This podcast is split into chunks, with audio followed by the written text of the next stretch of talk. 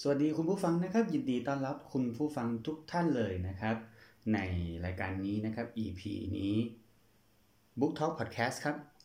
Book Talk Podcast สนับสนุนโดยห้องสมุดมหาวิทยาลัยศรีปทุมวิทยาเขตขอนแก่นครับ วันนี้นำบทความที่น่าสนใจบทความหนึ่งที่มาจากหนังสือเรื่อง ฟ้าของเราไม่เคยเหมือนกันสักวัน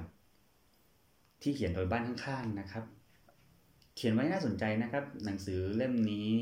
มีบทความที่น่าสนใจหลายๆ บทความเลยนะครับ ลองมาหาอ่านกันดูนะครับสำหรับฟ้าของเราไม่เคยเหมือนกันสักวันจาก T047 หรือนำปากกาบ้านข้าง ๆ นะครับ บทความนี้จะเกี่ยวกับชีวิตการเปลี่ยนผ่านในช่วงชีวิตของแต่ละวัยของคนเรานะครับ ชื่อหัวข้อของบทความคือ น่ากลัวเหมือนกันนะ เวลาชีวิตมันจริงขึ้นเรื่อยๆ เราเริ่มรู้จักชีวิตตั้งแต่เมื่อไหร่นะ อนุบาล เล่นกับเพื่อน กินนมไปเที่ยวกับที่บ้านหกล้มร้องไห้ ตอนประถม ดูการ์ตูนเรียนหนังสือ อยากมีของเล่นสวยๆ อยากมีของเล่นเหมือนเพื่อน ไปเรียนพิเศษบ้างหรือไปเที่ยวกับเพื่อนบ้าง ตอนมัธยมเราก็เตรียมเข้ามาหาวิทยาลัย ค้นหาตัวเอง มีความรักอกหักมีความฝัน ติดสอบเข้า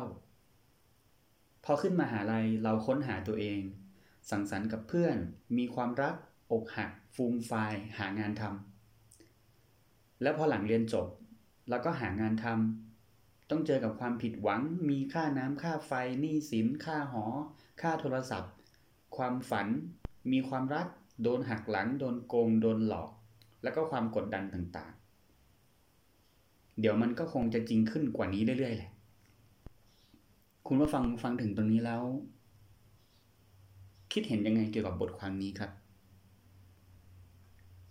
สำหรับความคิดเห็นของผม ผมว่ามันจริงนะนี่คือความจริงของชีวิตตอนที่เรายังเด็ก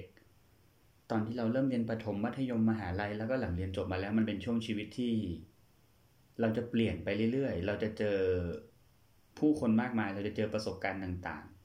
ๆ มากบ้างน้อยบ้าง ทุกบ้างสุขบ้างมันเป็นธรรมดา นะครับ แต่นี่คือความจริงครับ สิ่งที่เขาเขียนนี่ก็คือ เขาสรุปสั้นๆ ผมชอบตรงนี้นะ ตรงที่เขาสรุปว่าเดี๋ยวมันก็คงจะจริงขึ้นกว่านี้เรื่อยๆ ใช่ครับ เราเราเติบโตขึ้นไปในแต่ละปี แต่ละปีแต่ละวันเนี่ย เราจะเจออะไรไม่ซ้ำกันหรอกเนี่ยของผมเนี่ยก็เริ่มจริงแล้วนะ ของผมเนี่ยก็คือเริ่มมีปัญหาสุขภาพบ้างนะ เริ่มแบบพ่อแม่คนในครอบครัวเริ่มป่วยนะ เริ่มบวชเริ่มแต่งงาน เริ่มมีการสูญเสีย เริ่มมีญาติพี่น้องที่จากไป เริ่มมีอุบัติเหตุ เริ่มมี การจัดการทางการเงิน เริ่มมีความคิดที่จะสร้างอะไรบางอย่างรวมถึงความฝันด้วยนะครับสำหรับผมผมค่อนข้าง ผมค่อนข้างชอบบทความนี้เป็นพิเศษ เพราะมันจริงครับ มันเป็นความจริงของชีวิต แล้วพอมันจริงขึ้นเรื่อยๆ แล้วเราจะทำยังไงต่อไป เพราะว่ามันฟังดู มันฟังดูน่าหดหูเนาะ มันฟังดูเหมือนแบบ เรา มันไม่สวยงามเหมือนตอนเราเป็นเด็กเลยอะ่ะผมว่า การมีความสุขอยู่กับความจริงที่เป็น การมีความสุขหาความสุขได้ง่าย ๆ มันเป็นคุณสมบัติข้อหนึ่งในการที่จะดำเนินชีวิตต่อไปนะครับ ผมคิดว่าการที่เราหาความสุขในแต่ละวัน การรู้สึกขอบคุณ ความรู้สึกขอบคุณกับสิ่งที่ดีๆ ที่เกิดขึ้นในแต่ละวัน ผมว่านั่นก็ทำให้เรามีความสุขกับสิ่งเล็ก ๆ ได้ง่ายขึ้นนะครับ เช่นวันนี้เราอาจจะ โดนที่ทำงานตักเตือนนั่นนี่มาทั้งวัน หรือเจอเรื่องแย่ๆมาทั้งวันเลย แต่เรามา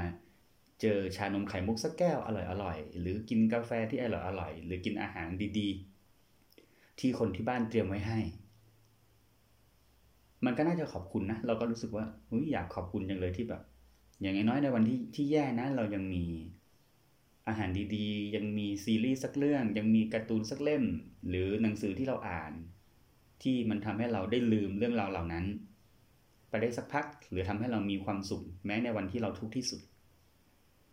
หรือแม้ที่ยัง เรียบง่ายที่สุดเราก็ยังขอบคุณที่วันนี้เรายังลืมตาตื่นมาไปทำงานที่เรารักได้ เรายังลืมตาตื่นมามีลมหายใจได้ทำสิ่งที่เราชอบได้ ออกกำลังกายเอ่ยไปพบปะเพื่อนฝูงครอบครัวเอ่ยหรือแม้กระทั่งช่วงนี้ช่วงโควิด -19 ที่เรายังไปไหนไม่ได้นะครับ หลาย ๆ พื้นที่แทบจะทุกจังหวัดครับ ผมก็นะเป็นช่วงเคอร์ฟิวกันอยู่อย่างนี้